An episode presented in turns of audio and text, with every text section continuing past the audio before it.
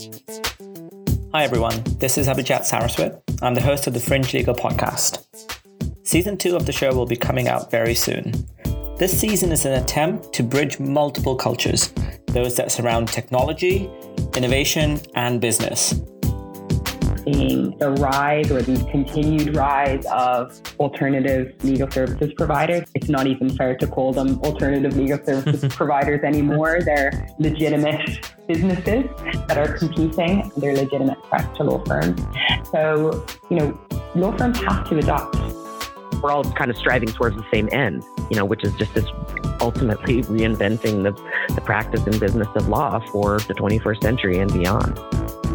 I speak to an eclectic group of leaders across the legal profession with the hopes of providing a platform for discussion as well as guidance on how to serve the wave of change washing over the profession itself.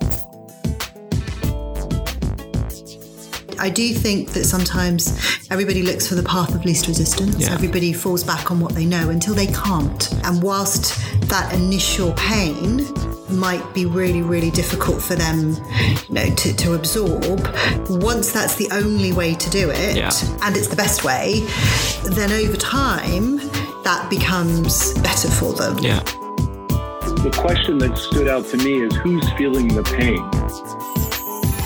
Knowledge again, I read a quote recently that knowledge was like water, and that given the opportunity, it's got the potential to run through everything but people won't share that most valuable resource of knowledge without trust. Again, and the, the main thing which is very difficult in, in the legal industry is to uh, put your ego at the door and leave it at the door before you go in. Right. Uh, and I, I think once you're able to do that, everything's possible. The second season of Fringe Legal kicks off on November 7th with an episode every two weeks. If you can't wait till then, head over to fringelegal.com where you can listen to the full first season as well as subscribe to the podcast so you're notified when the new episodes are made available. Hope to see you there.